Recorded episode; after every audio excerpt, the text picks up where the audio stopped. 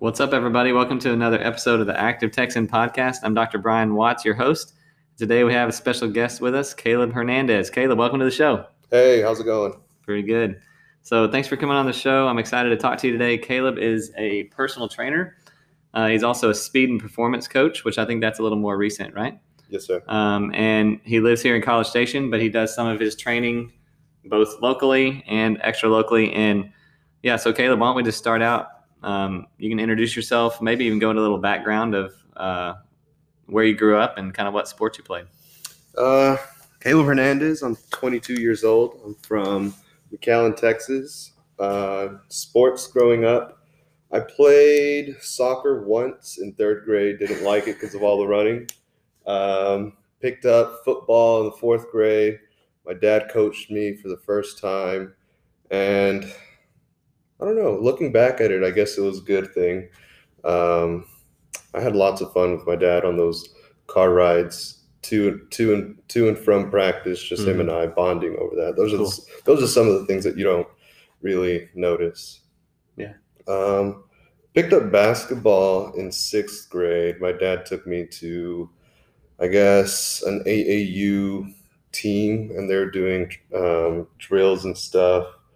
And I was not good at all. They were doing like three-man weave drill, and I was just so lost with everybody crossing. I don't know if you've seen the three-man weave. Yeah, it was so confusing for the first time. A lot of running. I was gassed out after the warm-ups, and that was just a couple of runs up and down the court. But I didn't quit. I saw it all the way out through.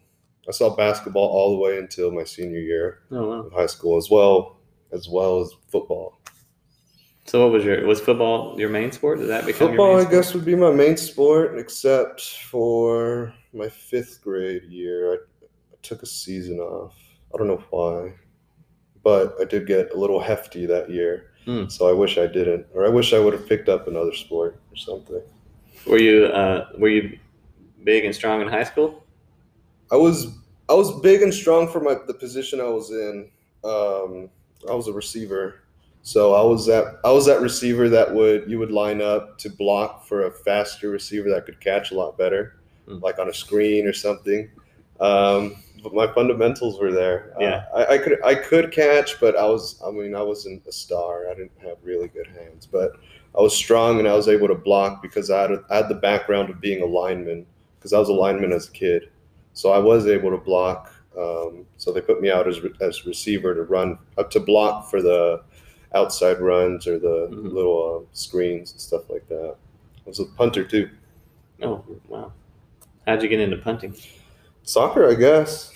Your 1 year of soccer? I don't know, man. I guess it just worked. I don't know. I just always had a strong leg. We had a big yard in my backyard, so I would just kick a ball all day long, as far as I can, try to get it past different markers, this tree or that tree. So you didn't have anybody teaching you or coaching you? You were just figuring it out. Not biomechanics, not how coaches teach little kids nowadays. You know, I mean, I wish I would have had a coach that was like Eddie, the guy who taught me how to run, and he only taught me two months ago, or no, right when COVID hit. You just learned how to run. At 22. I just learned how to run at 22. Let the record state that a personal trainer and speed and performance coach only has a couple of years of running under his belt, legitimate running. Yeah, well, I mean, we all kind of naturally have a way to run as humans, and things can kind of change as we're growing up and with our bodies changing, and then the type of sports we play, the type of activities we do, that affects the way you move. Running is a type of movement. It's just you're doing it a lot quicker, and there's a lot more coordination involved, of course. But that's interesting you say that you learned how to run, because I think a lot of people forget how to run or forget how to move properly as they're growing up, going through these sports, putting different stimuluses on their body, especially now with a lot of screen time. Younger kids are starting to develop a different way, and so they lose mobility in certain places. They lose coordination. And so, like, if you don't start training that, you're going to have to relearn it at some point, or eventually it could lead to to problems. I mean, you're so now you're involved with this. We'll talk to them about this a little bit. Your speed and performance coaching that you got involved with this year. Of course, you're only 22 years old, so you don't have a ton of experience. But I know just from knowing you over the last couple of years is you're like a sponge. Like you just want to absorb everything you can right now and learn as much as possible. And that's going to take you a long ways. So you're also in school, but you're doing personal training out of your garage. Now that everything, the gym shut down earlier this year. So you adapted, getting your degree in what? Getting my degree in kinesiology, clinical exercise physiology to be specific. Okay. And then you tell me how you got involved with this speed and performance coaching. Well, it's actually quite funny. So that quarantine lockdown, the 2-week lockdown that started in March, right? Mm-hmm. That's exactly when Gold's Gym furloughed me. Gold's Gym in Texas shut down. I think it was like level 3 or something like that. I can't remember. It was all a blur. However, Madison, my girlfriend, she works with someone who's married to my now, I guess, boss, Eddie Enriquez. That's his name. So it was just off of that. He invited me to work out. So like he trained me the first time we met. I guess that was our interview. I threw up twice, and I was not in good shape, Brian. This is quarantine bod, trying to run, right, without even having known how to run. So he was teaching me all these new things, and it was just sensory overload, a lot of stimuli, a lot of new stimuli, right, that I'm not used to, because I was used to at the time playing video games, watching Netflix, and sitting on a couch for a decent amount of time. Yeah. So I threw up twice, yes, but he reached out to me again, made sure I was feeling okay.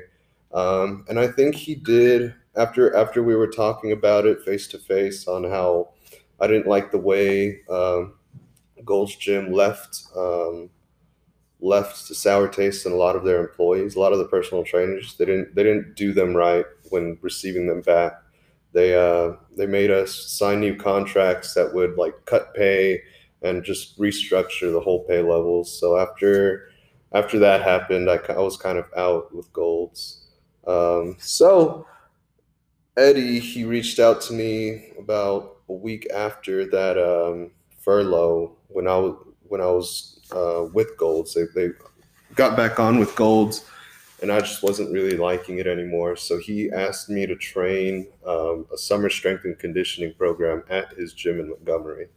So I did that with some high school athletes, coached them, and I really liked it. It's really rewarding, teaching younger athletes how to properly move and knowing that they're going to carry that on into their high school weight room. Yeah, so these are middle school age, like junior high age. Middle school age and some varsity players, too. Okay, so you had some high school kids. Mm-hmm. And so he hired you as a coach just to help come in and coach through this performance class. Mm-hmm. And so let's go back to tell me the process a little bit of him teaching you how to run. Like, paint us a picture of like what this looks like. What are you on? Some kind of treadmill or? Yes, so he's on this tough tread performance. Can I bring it up? Yeah. He's on this big. He's invested in this big tough tread performance treadmill that is that runs faster and is wider when it comes to the tread part that you run on. So you can actually be there and spot there, and the athlete can have more room to run. It's longer and wider. I think I saw a video of you recently running over 20 miles an hour. Yes, you did. That is correct. Was it 21? The first time I maxed out, it was 20. And then I strained my hamstring in that run, so I waited until it would get better. And then I hit 21 recently. Hamstring's better then? So far, yeah. Hamstring is feeling better. So does he just put you on there and have you start running? Or, I mean, you said, why did you get to the point of that overstimulus? I mean, I don't know. I guess I was nervous because I knew it was a kind of a job interview because I knew I didn't want to go back to Gold's, and I kind of felt like I really had to impress. And so I started off at the warm-up going as hard as I could, not knowing what was next in the workout. He didn't write it on a board. He has his programming on his notes on his phone, so he would look at it and then tell me, okay, this is next. So I was clueless as to knowing what was next and how much more was next. Mm-hmm. So, was it all running or was it other stuff too? Well, he had us warm up with a PVC pipe, just like range of motion stuff, pass-throughs and leg swings and stuff like that. Then he got us onto the treadmill, and he had me do what he has all the athletes do in the warm-up for that programming. It's called a 360.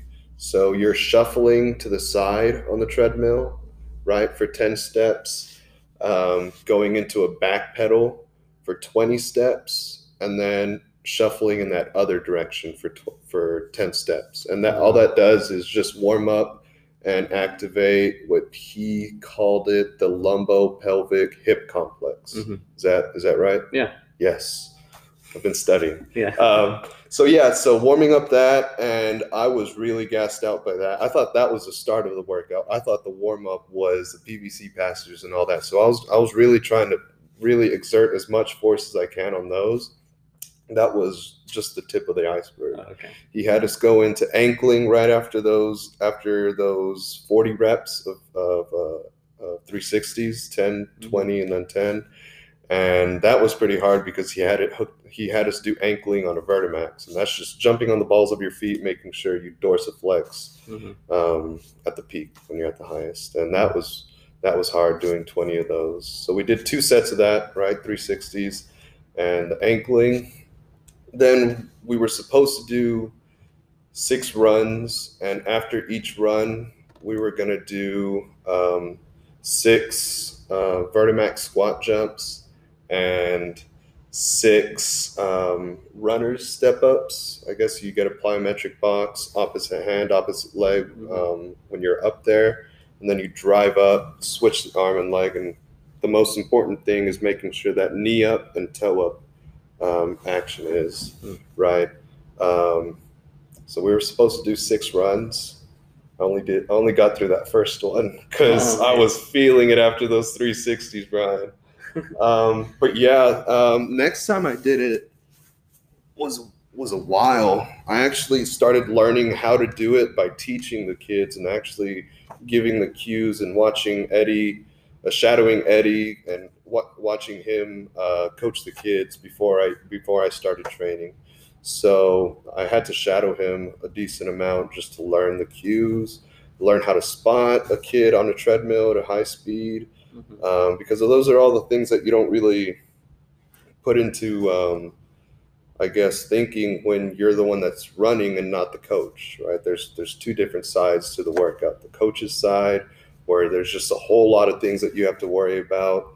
And there's the runner's side where you just do what the coach tells you, right? And you have to soak in those cues and actually do those cues that are being told. So you're learning both sides.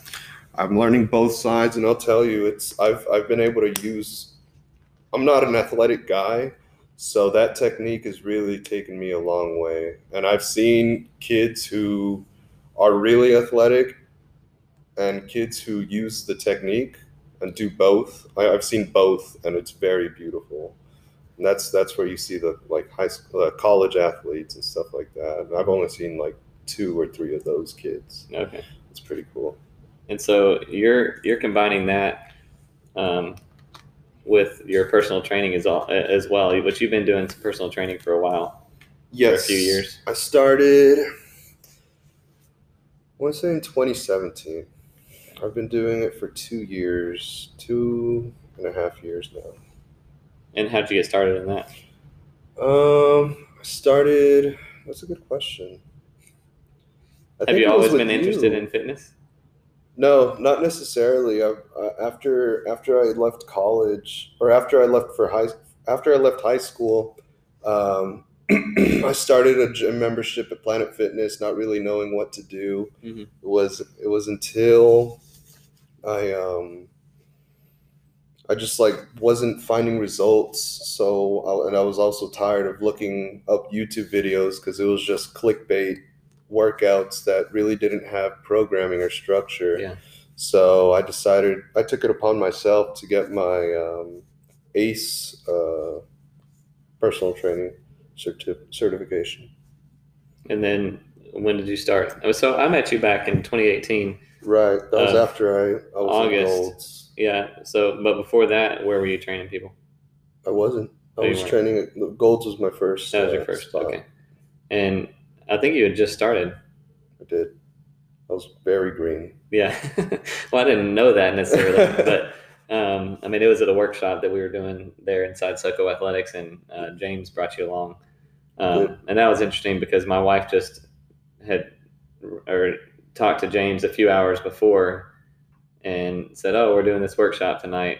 And he was totally super interested. He loved going and learning more about mobility, human movement, stuff like that. So, and it was free. So, and then he just brought you along, and then you ended up being kind of the guinea pig up front. I did. I was the guinea pig. Yeah. And so, that was in 2018 of August. Mm-hmm. And you had just started there, Gold's. What was it like kind of building your clientele? I mean, is that all on you, or do they help you do that? Well, from what I've heard before, it used to be all on your own. I was in that, I guess, gray area where the fitness manager, they're trying to help you become a business and show you all the ways on how to build a clientele list. But on the other hand, too, that fitness manager was already on their way out. So he wasn't really teaching me a whole lot. So James, he was the assistant fitness manager at the time, and he took it upon himself to kind of take me under his wing and kind of teach me biomechanics and kind of light the fire under me to become a business and hit the floor running and just be there at all times and stuff like that. And so you were able to build up your clientele at least a little bit over those last couple of years. And then now you're still training people out of your gym, out of your garage. Right? Out of my garage, HOG Fitness, HOG. HOG Fitness. Yes, it's an acronym. Do you have a website? Not yet. Okay. It's an acronym for House of Gains. House of Gains. Do you have any? That's good. Do you have any social media stuff with that? I made an Instagram, but I'm not really keeping up with it a whole lot. Okay. Yeah. So how are you getting new clients now?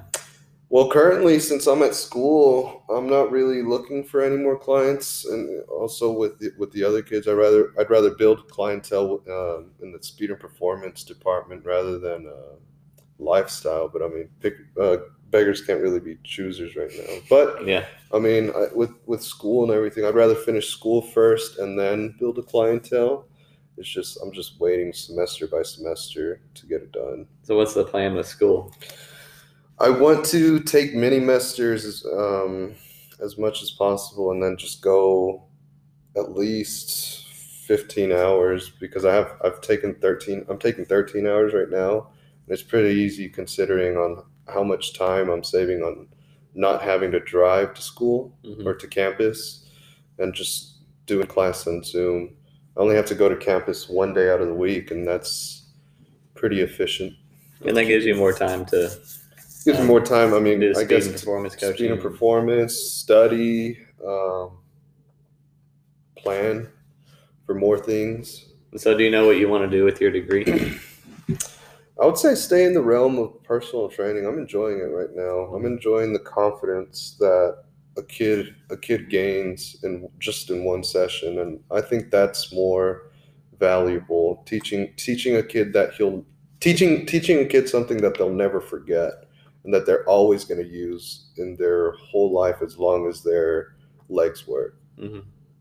So you're kind of working with people in the lifestyle category, but also in the younger population that may be focused more on that's the speed and performance side.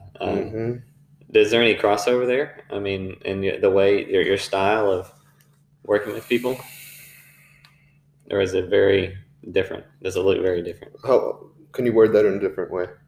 So you got to have your, I mean, you have your programming that you do for kind of your lifestyle, you know, just health and wellness type clients that aren't necessarily training for a sport. Does that programming differ that much from somebody trying to excel in football or baseball? Yes and no. I'll say yes, because you're focusing on a lot of hand-eye coordination and footwork when it comes to a football player or any athlete. But that doesn't mean an average human shouldn't work on footwork or hand-eye coordination, because at the end of the day, their life is going to throw something unexpected, and they're going to have to be ready for it, whether they're an athlete or not.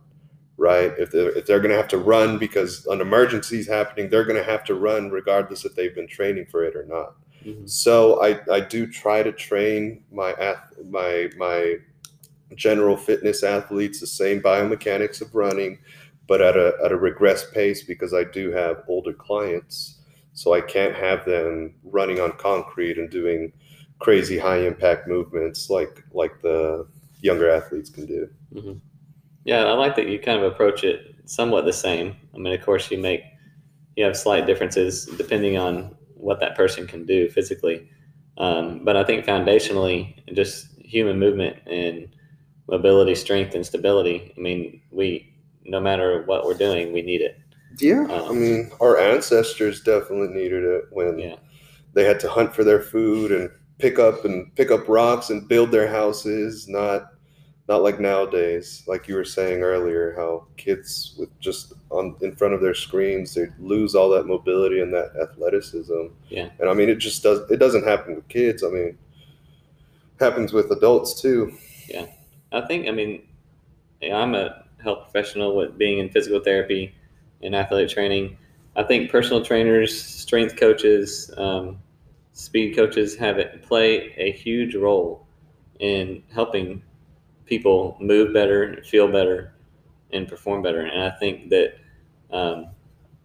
whenever you get someone like that working with, you know, kind of a team of, like, whenever someone needs something that is a little out of your scope, that may not, you know, something's hurting and you can't correct it, then you get them some physical therapy, refer them to physical therapy, and then, but you never stop working with them, because your role is so important in keeping them moving for the long term. Because we all have the same, I think, long-term goal for our clients, to help them move better for longer and live a more active, healthy, enjoyable, pain-free lifestyle. It takes a lot of departments to keep a car running, right? Yeah. You need the tire shop, you need the insurance companies, you need the caliber collisions where something really goes wrong. Right, you need the mechanics, right? All of those hands contributing towards the same piece, so it could run longer and run more efficient. And that's the same thing. Your body has an engine, and your body has warning signs when there's something wrong, right? So when you're approaching a client, I mean, when someone's starting with you, which you haven't maybe had any new clients recently. I actually did. I picked one up. Funny. I picked one up at a Bombers game, the first Bombers game I've ever went to. We had seats with some friends, and there was a lady next to me that was just enjoying her beer. She was a very nice lady. She was enjoying her beer, and she was a season ticket holder, and she was by herself. So I was at the end of the group, and I was next to her, so we just started chatting up. And she asked me what I'm going to school for, and I told her I'm at Sam, doing the applied exercise physiology. And she assumed that I was a personal trainer, and I said yes. And she was looking for a personal trainer, and now I'm training her twice a week. Oh, cool. So how do you screen your clients when they come in? I mean, what's the process? Well, I have them do the overhead squat, right, either with the PVC pipe or with their hands straight overhead. Either way, their hands are overhead. Just depends on what their range of motion is. I also have them try a PVC pass through just to see what their shoulders look like, but I have them start really wide, or even with a band, because it's a little bit safer with a band. If it's a speed and performance athlete, I'll have them do things like A skips and B skips just to see what they can do with their hips and their knees, see if they have good hand-eye coordination. Not hand-eye coordination, but just biomechanics. Yeah. There was one more thing I did. I have them plank and try plank pull-throughs, see what their core stability is like. Okay. And so that kind of gives you an idea of how they can move. Yeah, it doesn't take that many reps to decide whether. I mean, especially if you're having to do an overhead squat. I mean, that's going to expose a lot of different things that may not be up to where they need to be pretty quickly. That's a good tool to use. I mean, that's something that we use in physical therapy all the time.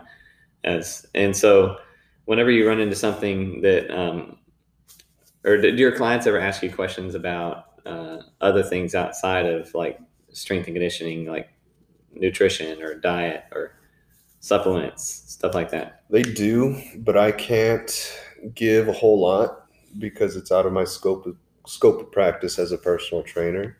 However, but that's not going to stop them from asking you. That's not going to stop them from asking me. So I have to give them the same advice that I do. Or the same advice that I try to stick to, right? So if they ask me how many calories should I be consuming in one day, the first thing that or better yet, if they ask me I want to get on a diet plan or recommend me a diet, the first thing I would say is download the MyFitnessPal, right? And two, if you want to start looking at calories, it's a lot more simpler than you think. Just find your body weight and multiply it by 11, and then start from there, right? From there, you get your body weight times 11, and it gives you X number, and you want to hit that, right, more or less, right? If that's not working for you for like 2 weeks, then I would say multiply your body weight by 10, and you'll have a different product, right? A little bit a lower product than your body weight times 11. And it's a lot more simpler than you think when it comes to sticking to something, right? Diets don't work, but however, nutrition plans do, right? Nutrition habits work. Yeah, it takes time to change those habits sometimes, right? But yeah. You're able to, if you stick with them, you'll see. That's when you see the results. Yep. Good habits work. Bad habits work too. I mean, that's how they get you fat, right? Yeah. And then good habits get you in a healthier lifestyle. Cool. All right. So how do you maintain an active lifestyle? What are you doing right now? Are you training for anything in particular? Well, considering that I'm still a student of the speed and performance training, I'm just trying to stick to that speed and performance program, and that's a 4-week program with 2 sessions per week, and you start off in a strength phase with high incline runs at lower speeds, just building up that knee drive for the first 2 weeks. For the first week, the next week you're transitioning into power. So you go at more neutral inclines, and then you're going into plyometric supersets right after that run. I forgot to mention that in that first week, after the high incline runs, you're doing heavy squats on a flywheel, an eccentric flywheel box. I don't know if you've seen those, but it's got a big weighted plate at the front of, a box. And it has a pulley attached to that weight, and you're standing on top of the box with a rope attached to you on a belt, and the other side of that rope is attached to the pulley that you crank up by spinning that weighted flywheel. So once you get into that lower squat position, you apply force to squat up, and that pulley goes in the opposite direction, spinning that wheel into the opposite direction, and then it pulls you back down into another rep, and it just the flywheel just keeps on alternating directions of its spin as you go through your squat. And what that does is it really pulls you down to the lowest point of your squat, and you really have to apply or fire out the hold in order to go up. And you're just building lots of strength, and you could add more plates onto it, and it really does make a difference. But during that first week, you're doing heavy flywheel squats right after high incline runs and a third superset, which is probably a unilateral leg exercise like the runners step ups, right? Week two is more power, which is focusing on plyometric work like box jumps, or you could still do flywheel squats. Just at a lower range of motion, maybe a half squat, and that week isn't as hard as that first week. The first week is really hard because it's just it's bad. Week three and week four, you're transitioning into speed, right? And on those days, you're going lower, and you're progressively going lower in incline and higher in speed because that's what you're building up for on that eighth day, which is week four. Week four is a max speed day. And there the first three runs, we have you superset with fast quick twitch movements like the flywheel squat with a lighter and smaller wheel, which allows you to go into faster reps, right? It's not sucking you down as much. And you're going into a half squat, so you're just waking up that central nervous system for a faster run. And after that, you do assisted jumps where you just hold on to two PVC pipes, squat into about half a depth, and use those PVC pipes to jump up higher into the air. And all that does is just allows for an eccentric overload. That's what's missing in a lot of the like performance training, is the eccentric overload. That's what the flywheel squats and those assisted squats do. Wow. And yeah, that after those 8 sessions, you see kids going from 9 miles per hour to 20 miles per hour. We just had a girl 9 to 20. Yeah, it's pretty crazy. We had a girl hit 18 miles per hour yesterday on her 8th session, and on her first day, she was scared to even try 9 miles per hour. Oh wow! So it works. It works. It's you just gotta trust the system, trust the process, and keep on cueing, even though they're not responding right then and there, because they'll catch up, or they'll respond to it, and they'll pick it up. It just takes time with different kids. I mean, every kid is different. You just have to be there and not give up on the kid. So that's an 8-week program. 4-week. I mean, 4-week program, 4-week but 8 program. Sessions, so 2 times a week. Yes. They come in and do, and so it's only 8 sessions. You're getting results like that. Are they doing anything? Are you doing anything in between? In between, what do you mean? Are you just working on that, focusing on that for 4 weeks, or do you do other stuff too? Do you do any other weightlifting? Me personally, sorry, I forgot that was the original question, right? Yeah, but you're doing the program, right? Or you've done it? Right, I'm in it. You've already done it. I just got out of a max, so I have to talk myself back into starting that week one, which is the hardest. But yeah. So how many times do you do the 4 weeks? It depends. I mean, most kids do them in the off season. We have some kids doing them quite often. It just depends how. And each time they're getting better. I would say so, yes. But I would only really measure their performance on that 8th session, really, to determine if you're actually getting through. So you just finished the 8th session. I just finished my eighth session. I got to talk myself back into getting into week one. But on Mondays, I've kind of devoted to the Murph challenge on Memorial Day because I was not happy with my last Murph, considering it was right after the COVID quarantine. Yeah. I couldn't finish it. I was very embarrassed.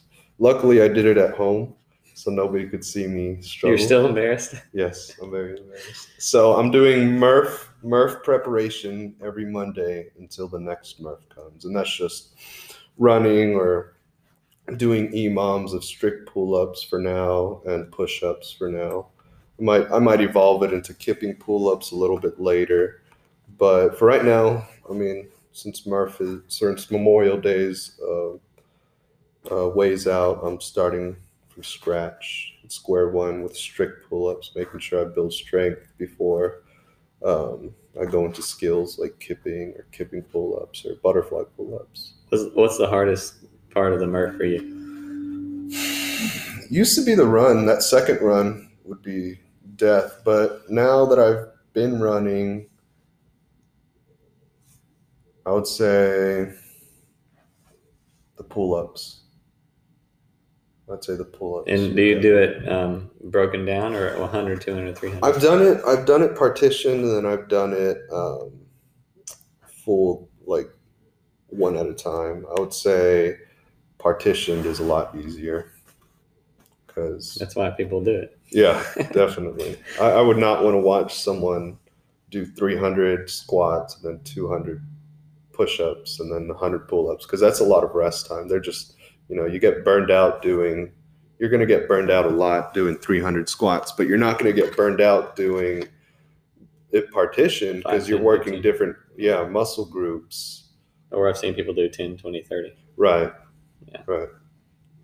Yeah. I mean, I think that workout was made to do it straight through 100, 200, 300 and with a weight vest. Yes. With the weight vest. It was designed by a Navy SEAL. So it sounds like, I mean, with this programming that you're doing, I mean, you're still staying very active. You're getting faster, more power, explosiveness in your run. I'm sure your speed is increasing. You're still doing some work to maintain your strength on your own. And so is there anything you're looking to utilize that? Or are you just doing that for you just to be? Recently, I've been doing it for me. I've been really wanting to put my speed to the test and see if there's any summer track programs for adults. That's what I was thinking. But anything amateur, nothing crazy. I don't want to get smoked by a ringer or anything. So unless I am the ringer. Which distance would you like if there was a track race distance? I would say 100 or 200. I don't want to run anything long. Yeah. Well, what you're doing is not really made to make you be able to run for more than. Yeah, the sprints on the treadmill are no longer than 10 seconds, 15 seconds. Oh, so really? I would say the 100 would be what I would want to look to train for. Have you ever run the 100 timed? I've not. I've ran a 40 time, but that was in the off season of football, and it was not good. That was in high school. No, yeah, you weren't doing any of this stuff. I mean, no. That'd be interesting too to see. That would be to look at a 40 time and a 100 time before and after the training. Yeah, which you didn't do it before, so you won't be able to do that. But you could do it and then go through it again. Right. And see if it makes a difference, which it probably would. That's a good idea to something to test before and after, but. What we like to do is record the kids' first run and then their second run. Yesterday we had a kid who had a really good first session improvement, and we don't see those often.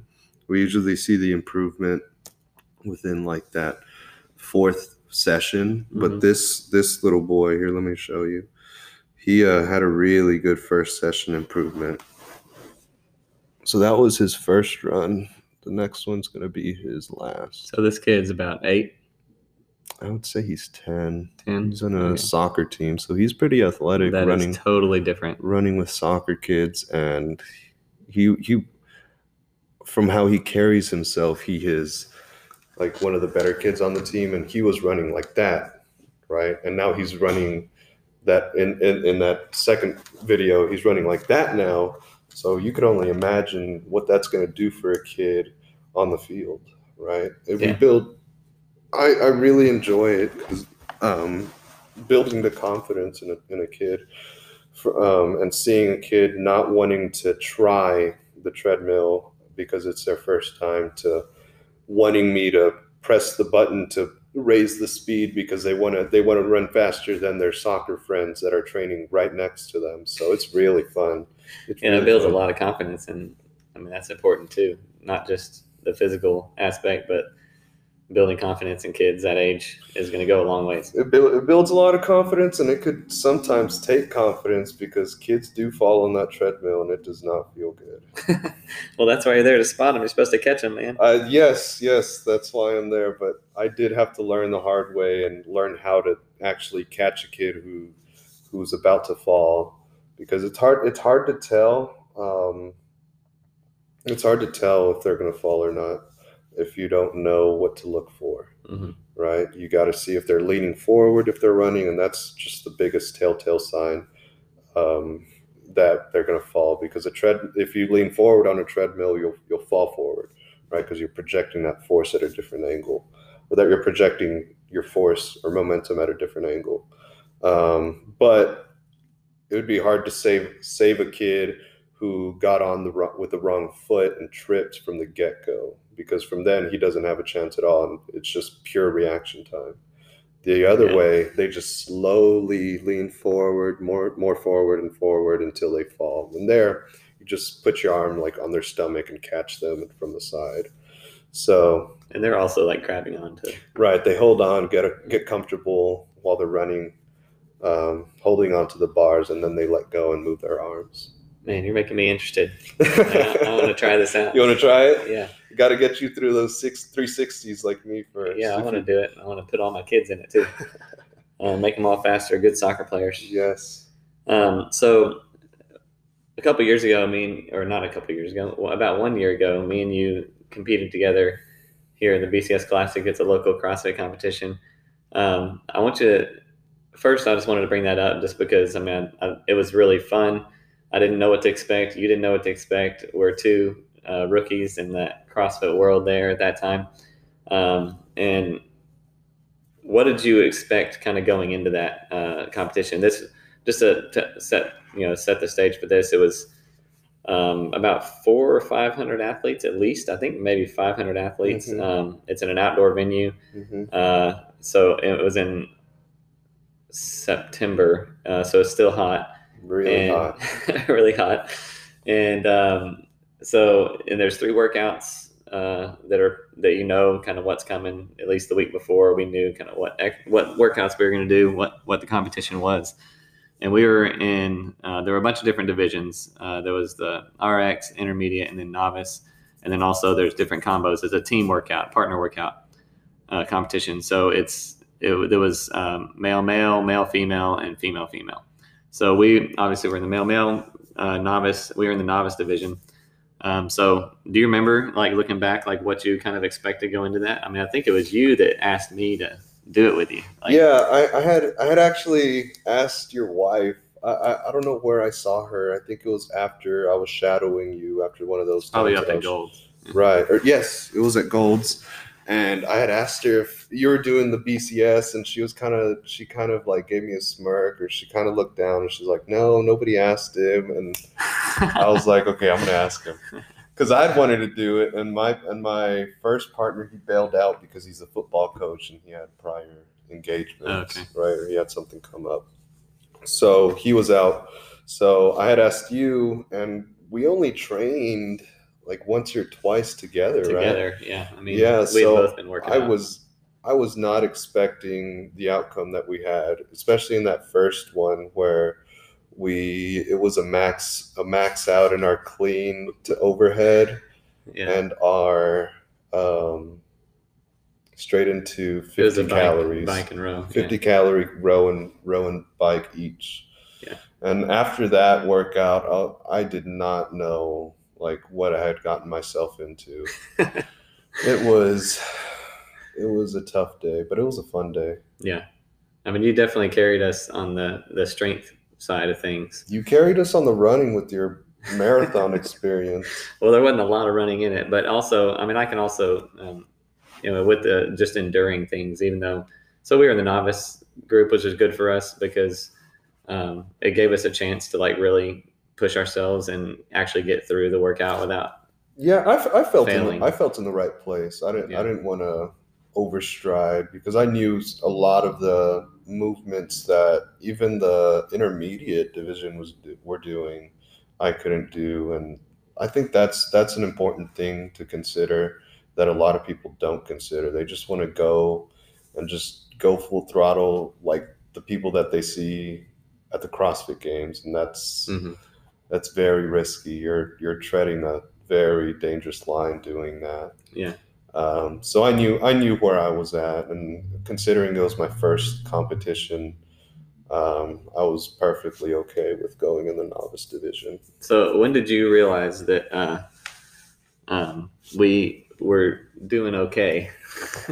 We were doing pretty good. Compared to everyone else in our division. I knew we were doing good from that first workout because we finished first in our heat. I don't know how we did after the standings. I'm never really that good in following standings when there's multiple heats because I don't know the points and all that. But our second workout was out in the sun too. And I remember that because I was like, oh, not again. Like the sun's draining us. Yeah. But that workout was still pretty good. And then we finished pretty strong in our third and fourth workouts because those were in the shade. There were only three. Yeah, and then there was a fourth. Third.